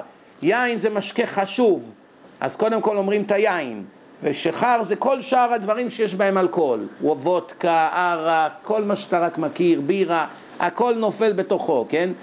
לכן, מי שש, ששותה אסור לו להיכנס לבית המקדש, ומה זה הוראה? שהוא מורה, מורה הוראות בזמן שהוא שתוי, אז הוא מאבד את השיקול הדעת. לכן אין שום, אין היתר לזה, ואדם, ואדם שעשה את זה חס וחלילה, חס וחלילה, גם כן חייב מיתה בידי שמיים. יש שני סוגי מוות, יש מיתה בידי בית דין, שזה ארבעה סוגי הוצאה להורג, סקילה, שריפה, הרג וחנק, ויש מיתה בידי שמיים. מיתה בידי שמיים, זאת אומרת בעולם הזה אין לנו רשות לגוע בו. עוזבים אותו, משחררים אותו, והקדוש ברוך הוא עכשיו יטפל בו לפי מתי שהוא רוצה ומתי שהוא יבחר לנכון. אבל האדם הזה, שידע שיש לו מין מדבקה כזאת על המצח, חייב מיתה, לא עלינו. השאלה מתי, מתי זה יקרה. זה יכול לקרות עוד חודש, זה יכול לקרות עוד שנה, זה יכול לקרות עוד שעה. זה רק השם מחליט. אבל הבית דין לא תופסים אותו ומוציאים אותו להורג. זה נקרא, אם הוא עושה תשובה, יכול להינצל. כל עוד אדם חי יכול להינצל. תשובה מצילה. מצווה 153, מצוות בדיקת סימני בהמה וחיה. עכשיו אתה בא, אתה רוצה לשחוט חיה, צבי או, או בהמה, כן, פרה וכולי. אתה רוצה לאכול מהם, אז קודם כל אתה צריך לבדוק שהבהמה הזאת מפרי, מפריסה פרסה עד שסע. אתה מסתכל בפרסות, יש לה חתך, מפרץ בפרסות, זה לא פרסות כמו של סוס עגולות, יש להם חתך, זה נקרא שוסע שסע, כמו שסע זה בחצאיות, יש שסע, שהאנשים היום הלא צנועות, הן לובשות חצאיות חתוכות. למה הן לובשות, למה יש את השסע הזה? שיהיה להם יותר נוח ללכת. כשזה פתוח, אז זה משחרר את הרגליים, כשזה סגור, יותר קשה, כן? גם כשיושבים וזה, אז עושים חתך. אבל הסיבה האמיתית, כיוון שהיא רוצה שיראו לה את הרגליים בזמן שהיא הולכת. רק היא לא תגיד, אני חותך את החצאית שיראו לי את הרגליים, אני אימא לילדים. אז היום המציאו את זה כאילו שיהיה נוח. זה נקרא שסע. אז עכשיו, מה עוד צריך בבהמות? מעלה, גר... מעלה גרה. מה זה העלאת גרה? זה נקרא באנגלית repossessed. שמעבדים מחדש את האוכל. הבהמה מפרישה את האוכל שהיא כבר בלעה בקיבה, מפרישה אותו ולועסת אותו שוב ושוב בולעת אותו. זה מין מחזור כזה, זה מין מנגנון בתוך הגוף שלה. אם יש לה את השני סימנים האלה, הרי היא בהמה כשרה.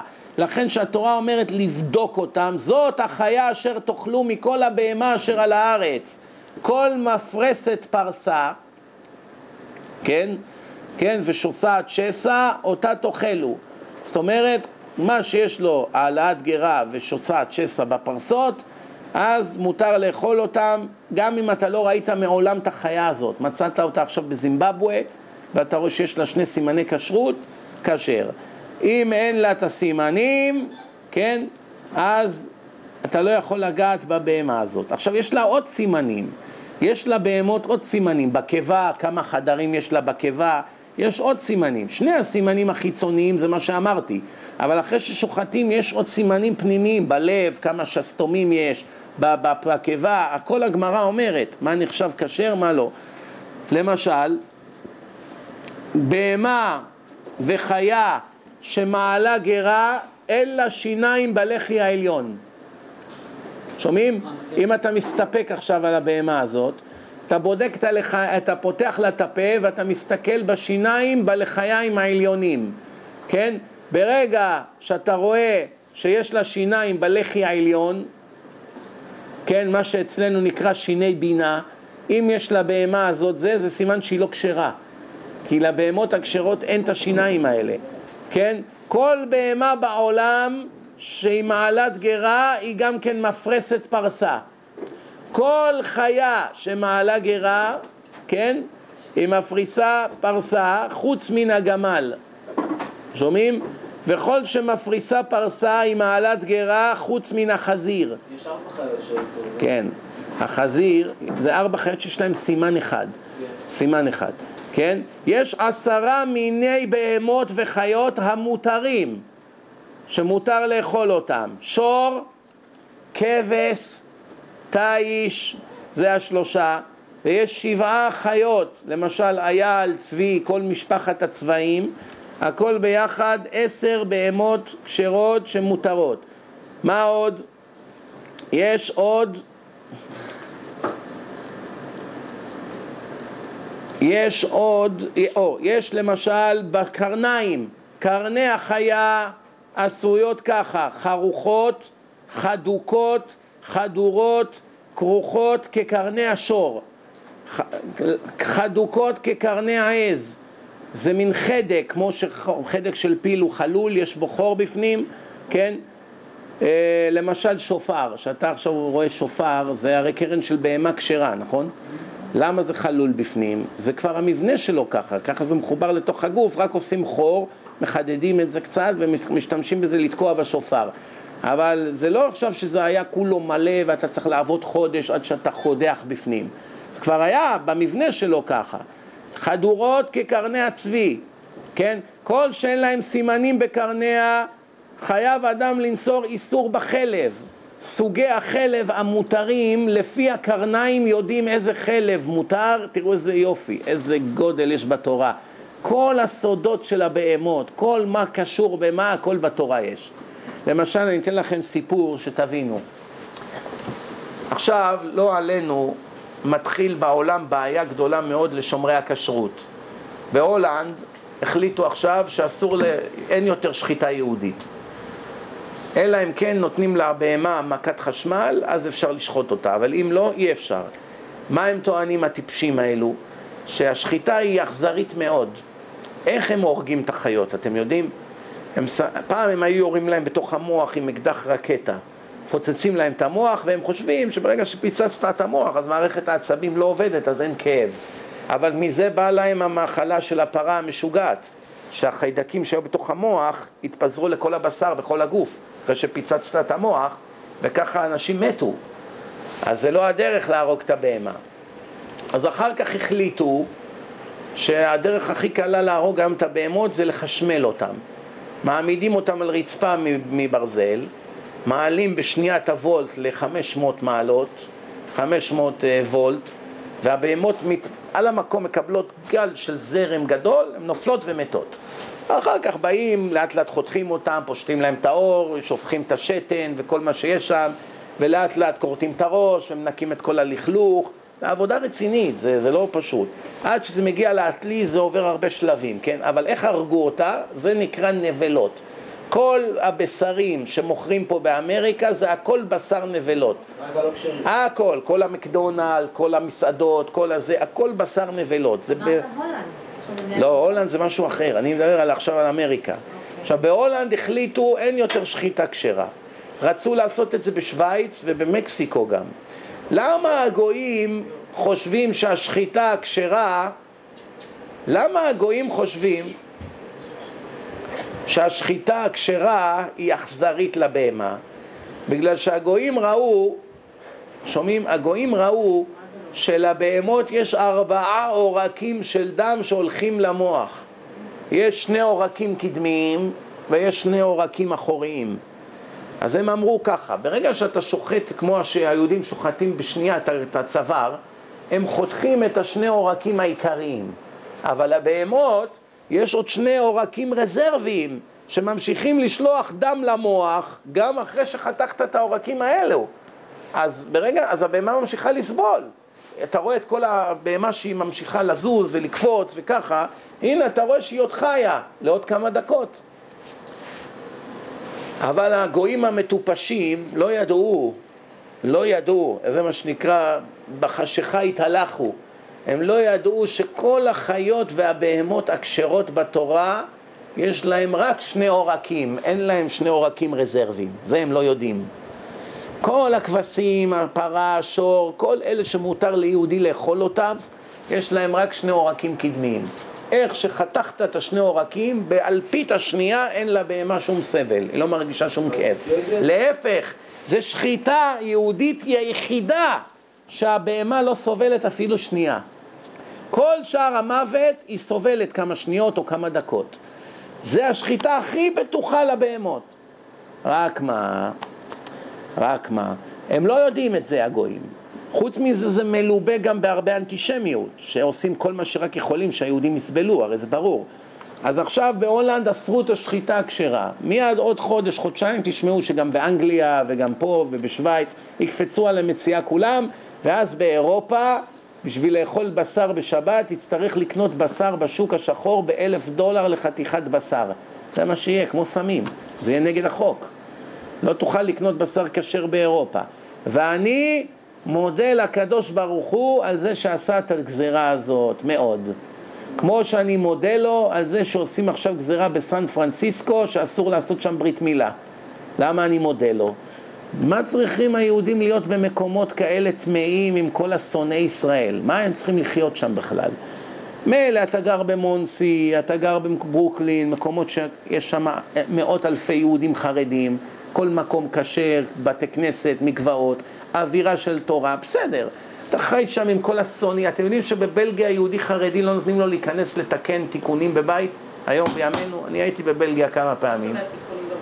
אם אתה חשמלאי ואתה עם זקן וכיפה ואתה בא, הבלגי צועק לך בפנים, ג'וד, אתה לא נכנס. לא נותנים לך להיכנס. וזו מדינה ידידותית לישראל. בלגיה היא לא אויבת של ישראל. בפנים.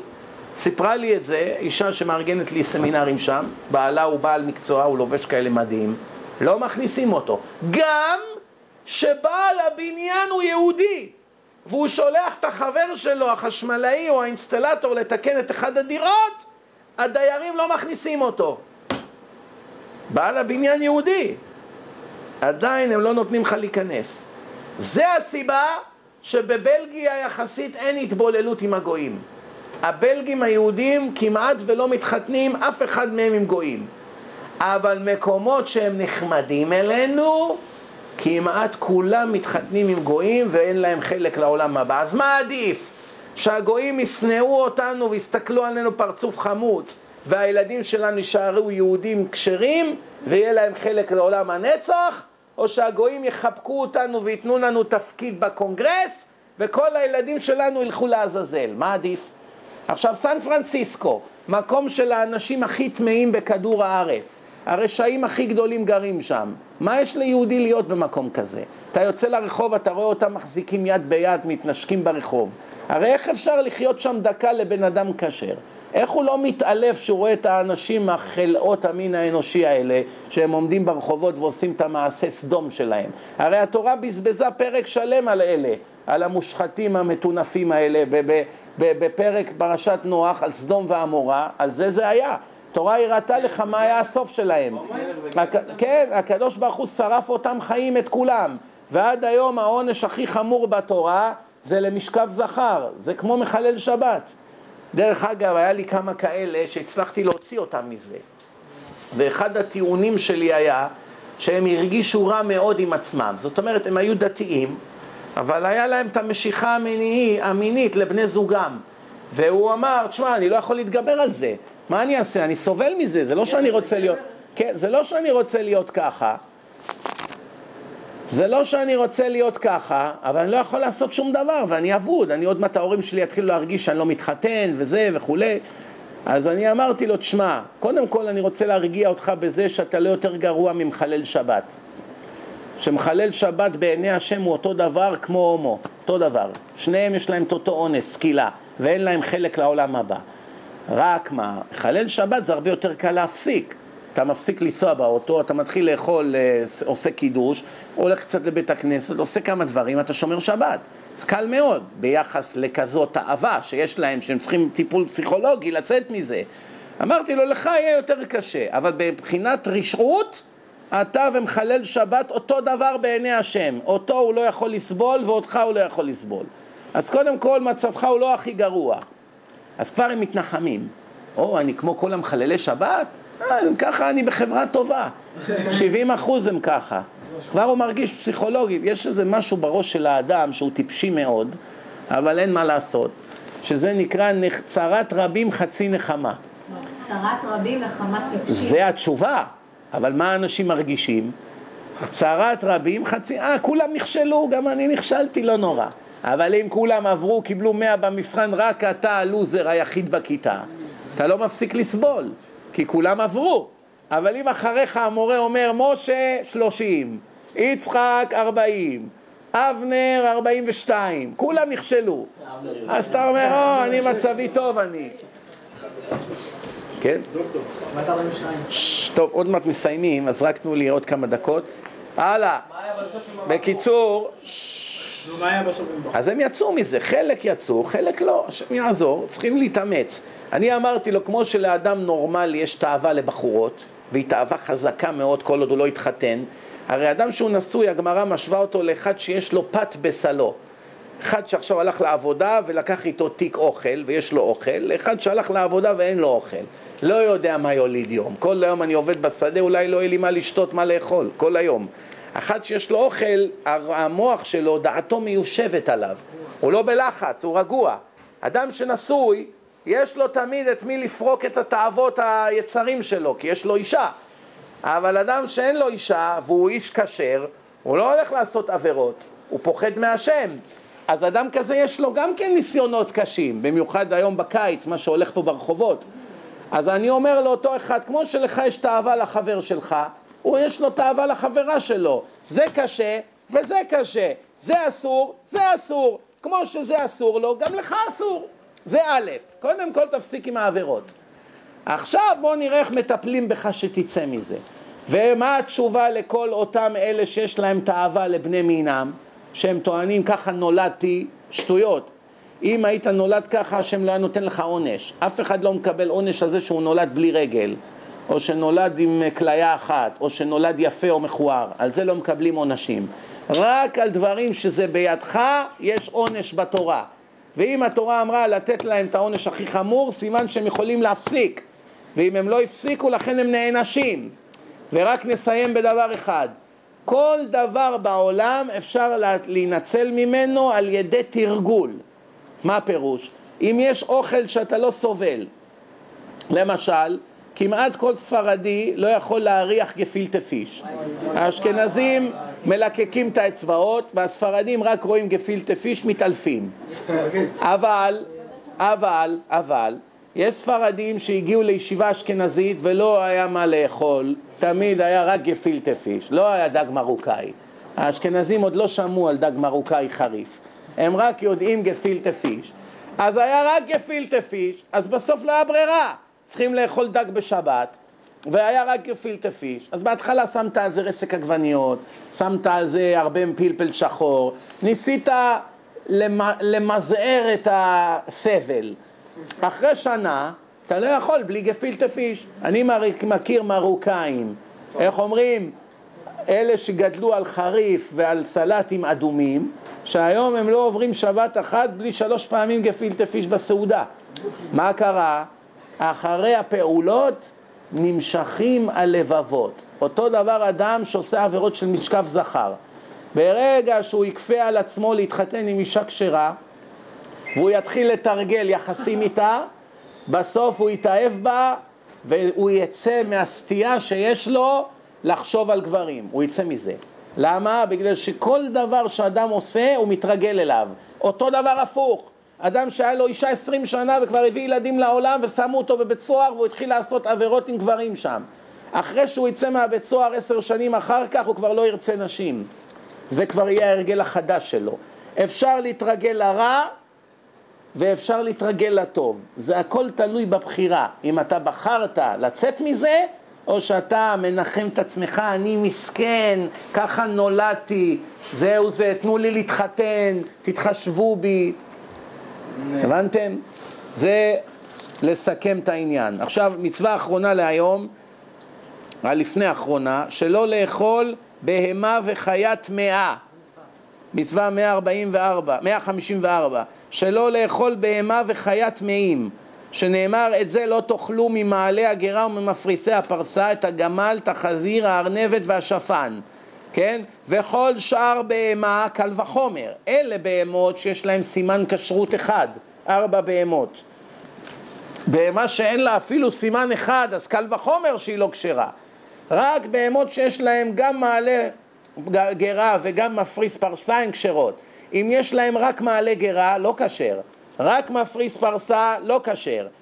גם לא מפריס פרסה, גם לא מעלה גרה, למשל אה, אה, סוס, אין לו שוסע שסע, אין לו פרסה עם שסע. יש לו פרסות, אבל לא עם שסע, והוא גם לא מעלה גרה, אז אין לו כלום. חזיר, חזיר יש לו סימן אחד, כלב, אין לו לא פרסות, והוא לא מעלה גרה, לכן הוא טמא.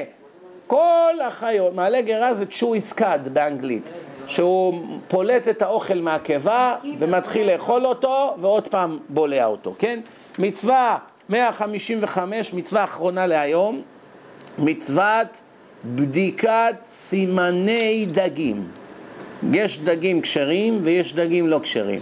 איזה דגים כשרים אנחנו מכירים? סלומון, בורי, טונה, אה, נסיכת הנילוס, אה, קרפ, קרפיון וכולי. אה, סיבס, יש כל מיני דגים כשרים. רוב הדגים כמובן אינם כשרים. יש מעל 40 אלף סוגי דגים. כמה כבר כשרים יש? 20, 30, 50, 100, לא משנה, אני לא יודע בדיוק, אבל אין הרבה יחסית לכמות הדגים בים. מה הסימנים? מה זה סימני דגים שנאמר את זה תאכלו מכל אשר במים כל אשר לא סנפיר וקשקשת תאכלו מה שיש לו קשקשים וסנפירים מותר לאכול מה שאין לו קשקשים וסנפירים או שיש לו רק אחד מהשני סימנים אותו דבר כמו בחיות לא כשר התורה שבעל פה גילתה לנו סוד יפה מאוד כל שיש לו קשקשת יש לו סנפיר כל דבר שיש לו קשקשים, תמיד תמצא לו בגוף סנפירים. זאת אומרת, אם שמו אותך ב... בבית סוהר, ועכשיו רוצים להגיש לך לארוחת צהריים דג, אתה לא יודע אם זה כשר או לא. אז אתה אומר להם, תנו לי את הדג, אני אבשל אותו. תנו לי אותו חי. אז הם מביאים לך עכשיו חצי דג, רק את הראש. אין זנב, אין, אתה לא רואה סנפירים. אבל בחצי שהביאו לך, אתה רואה קשקשים עגולים כאלה, אתה מגרד אותם עם הציפורניים, הם נופלים. אבל אתה לא רואה את הסנפירים, צריך שני עדים, על פי שני עדים יקום דבר. אתה רק רואה קשקשים. הדג הזה בטוח כשר. כי הקדוש ברוך הוא גילה לנו סוד, מעולם לא בראתי יצור עם קשקשים שלא היה בו סנפירים. לעולם. אם היה בו קשקשים, מובטח שיש לו סנפירים. אם יש לו סנפירים, לא בטוח שיש לו קשקשים, כמו כריש, דולפין, גוף חלק, יש הרבה דגים עם גוף חלק. אבל אם יש לו קשקשים, אתה לא צריך לראות את הסנפירים, אל תדאג. בטוח היה סנפירים גם אם חתכו אותם, לכן זה כשר. דרך אגב, זו הוכחה שהתורה לעולם לא יכולה הייתה להיכתב על ידי אדם. מי שמכם ראה את הסרט שלי, תורה ומדע, בוובסייד או בדיסקים, זה אחד ההוכחות. שאדם לעולם לא יכול היה לדעת כזה דבר, כי 72% מהעולם זה מים, ו-12 קילומטר עומק, ומיליארדים של יצורים חיים בים, מיליארדים, מילי... בלי סוף. 72% אה, מהעולם זה מים, זה שלושת רבעי עולם מים. ואין סוף יצורים וצבעים וכל מיני צורות, והתורה מתחייבת לך לפני 3,321 שנה. לעולם לא תמצא, וזה עוד התורה שבעל פה, לאלה שמערערים על התורה שבעל פה. התורה שבעל פה מתחייבת, לעולם לא תמצא יצור שיש בו קשקשים ולא היה בו סנפירים, לעולם. ואם יימצא אחד כזה, כל התורה מתבטלת. זו הטעות הראשונה בתורה שמראה שהיא לא מהשם. כי אם יש טעות, זה לא מהקדוש ברוך הוא, זה לא יכול להיות. והקדוש ברוך הוא התחייב לך שלעולם לא תמצא כזה יצור. טוב, גם בקיצור, סיכמנו להיום. הייתי ממשיך איתכם עוד קצת, אבל אני לא רוצה למשוך. נעשה עוד אחת, שלא לאכול דג טמא. דגים שאין להם את השני סימנים האלה, למשל כריש, דולפין, שרימפס, כל הדברים האלה, אסור לאכול אותם. כן, שנאמר מבשרם לא תאכלו ואת נבלתם תשקצו, בין בהם חיים, בין בהם מתים. תדעו שדגים לא צריכים שחיטה. אתה הורג אותו, נותן לו מכה, הוא מת, אתה יכול לאכול אותו, אין בזה נבלה, זה לא כמו חיות. הוא סובל שאתה נותן לו מכה, לא? אתה, זה בדרך כלל מה שעושים, כורתים לו במכת הראש עם הגרזן. ראיתם פעם בחנות דגים, פאק, נותן לו מכה, בשנייה כורת לו את הכל. כן. עכשיו, דרך אגב, הסוד בדגים, הסוד בדגים שמתגלגלים בהם נשמות של צדיקים. אם יש צדיק שעדיין צריך לחזור לעולם הזה בגלגול של חי, מגלגלים אותו בדגים, כי דגים זה חי במדרגה הכי גבוהה שיש. הם כל הזמן בתוך המים, שהמים זה כמו מקווה, מים, הם כל הזמן בתוך המקווה, והם גם לא זקוקים לשחיטה. אין כזה דבר דם שצריכים לשים מלח, להפריש את הדם, אין להם את הדינים של הרשעים שמתגלגלים בבהמות. כן, הרשעים מתגלגלים בכבשים, בפרות, בשברים וכולי. אבל הצדיקים שצריכים עדיין קצת תיקון, מתגלגלים בתוך דגים. ויש בזה כל מיני, גם דגים זה נגד עין הרע, מי ששם קצת דגים בבית וכולי. זהו, עשינו 146 מצוות.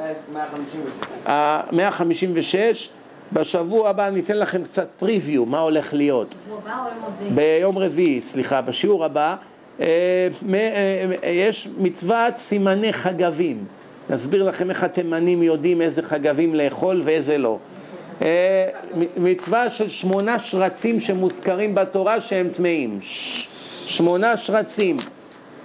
מצוות טומאת אוכלים, מתי האוכל טהור, מתי האוכל טמא, איך מטמאים אוכל, איך, איך אוכל טהור.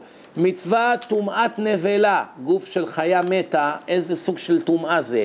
לא לאכול שרצים ששורצים על הארץ, לא לאכול שרצים שנולדים בזרעים ובפירות, בתוך גרעינים או בתוך כל מיני פירות שעל העץ.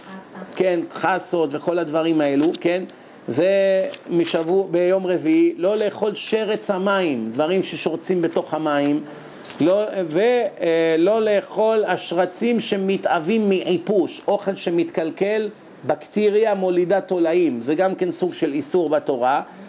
אה, מצוות טומאת יולדת, אישה שילדה זכר או ילדה נקבה, כמה ימים היא טמאה, אחרי כמה ימים היא צריכה להיטהר, ועוד כל מיני מצוות מעניינות, קורבן יולדת, כמה תודה היא צריכה להגיד להשם שנולד לילד או ילדה, זה, כל זה ביום רביעי. ברוך אדוני לעולם, אמן ואמן.